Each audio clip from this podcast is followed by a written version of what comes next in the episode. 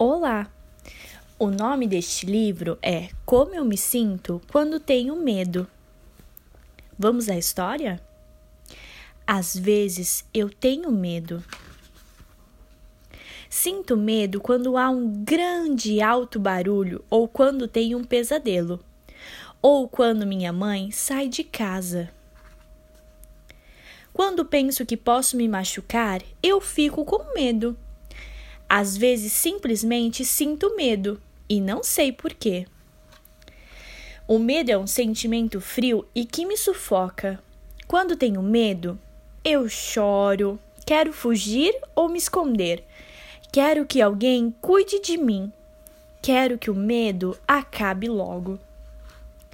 Alguma vez, todos vocês já ficaram com medo, mesmo as pessoas grandes.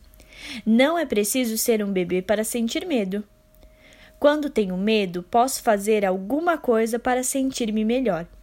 Posso contar a alguém que estou com medo. Posso pedir para ser acudido e falar sobre o que me dá medo.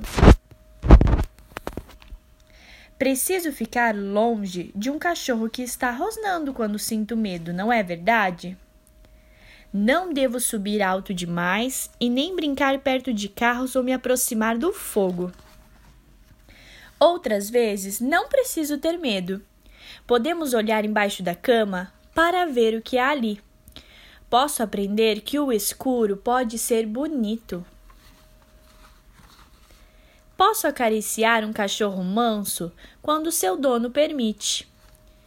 E então eu percebo que quando a minha mãe sai de casa, ela volta e não preciso sentir medo. Posso pedir a alguém para to tomar-me em seus braços. Quando tenho medo, posso falar sobre isso e sobre este sentimento. Posso abraçar meu brinquedo ou encontrar um lugar bem aconchegante. Posso descobrir que algumas coisas, na verdade, não dão medo. E quando eu tenho medo, ah, agora eu já sei tudo o que posso fazer. Fim da história.